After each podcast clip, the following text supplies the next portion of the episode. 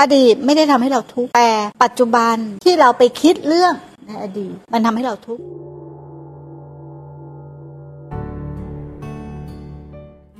เราคุยเรื่องเมื่อกี้ก่อนเนาะจุดยึดติดกับความคิดในอดีต จะปล่อยวางได้ไหมถ้าเราเข้าใจว่าเนาะอดีตนะแม่ครูใช้ว่า ถ้าเราเข้าใจเนาะถ้าเราเข้าใจว่าอดีต มันก็คืออดีตถูกไหมมันผ่านมาแล้วไปแก้ไขอะไรได้ไหมไม่ได้ แล้วจะไปเสียเวลาอะไรกับอดีต จะมีค่าอะไรไหมไม่มีต่อให้เราทำผิดหรือเราทำถูก มันก็แค่เป็นประสบการณ์ ถูกไหมอดีตไม่ได้ทำให้เราทุกข์แต่ปัจจุบันที่เราไปคิดเรื่องในอดีต มันทำให้เราทุกข์นั้นเราต้องไปแก้อดีตไหมเพราะอดีตแก้ไม่ได้ นอกจากเราทำปัจจุบันให้ดีขึ้น โดยใช้อดีตเป็นประสบการณ์ ถ้าเราเข้าใจอย่างเงี้ย นะแม่ครูถามว่าถ้าเราเข้าใจความเป็นจริงของชีวิตอย่างเงี้ย เราต้องปล่อยวางไหม แล้วเกี่ยวกับการปล่อยวางไหมทีเนี้ยไม่เกี่ยวอ้าวอุตส่าห์มาฝึกปล่อยวางเนอะเอ็กเนาะตั้งใจมาเจ็ดวันนี้ฝึกปล่อยวางเลยเนาะนะเอ็กตั้งใจเต็มที่เลยจะมาฝึกการปล่อยวาง แต่มันแค่ยอมรับ บางทีมันก็ง่ายเกินเนาะไอยอมรับพูดง่าย แต่ทำยากไหมทำยาก ทำยากแค่ไหนเราก็ต้องฝึกบ่อยๆ ถ้าปัญญาเราไม่มี เราก็ต้องเข้าหาครูบาอาจารย์หรือผู้รู้ถูกไหม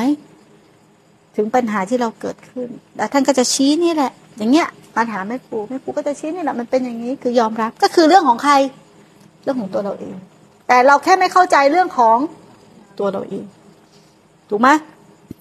มันไม่เกี่ยวกับเรื่องของใครนะ เราไม่เข้าใจเรื่องของตัวเราเอง ถ้าเราเข้าใจเรื่องของตัวเราเอง เราจะรู้จักทุกไหม รู้จัก แล้วเราจะรู้จักเหตุแห่งทุกไหม รู้จัก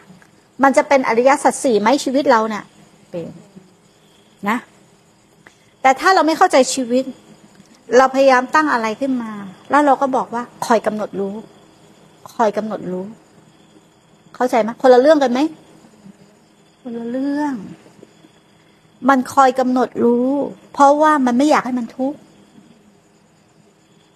แต่มันเข้าใจความทุกข์ที่เกิดขึ้นไหมไม่เข้าใจไม่เข้าใจ แต่ถ้าเราเข้าใจแบบนี้แล้วเนี่ย สัญญามันพลิก สัญญามันเปลี่ยนเป็นสัมมาทิฏฐิสัญญาเป็นส่วนแห่งประกอบแห่งวิชามันเปลี่ยนเนาะอนุสัยมันเปลี่ยน มันเป็นความรู้แจ้งเข้าไปแทน มันไม่ต้องปล่อยวางเราก็เรียนรู้ชีวิตอย่างเงี้ยทั้งชีวิต ก็จากตัวเราเอง ไม่ได้จากไหน มันเป็นสมาธิในตัวไหมเป็น เป็นสติในตัวไหม ประกอบด้วยปัญญาไหม ประกอบด้วยศรัทธาความเพียรไหม ง่ายไหมทีเนี้ยง่ายไม่รู้เราทำอะไรให้ยากเนาะ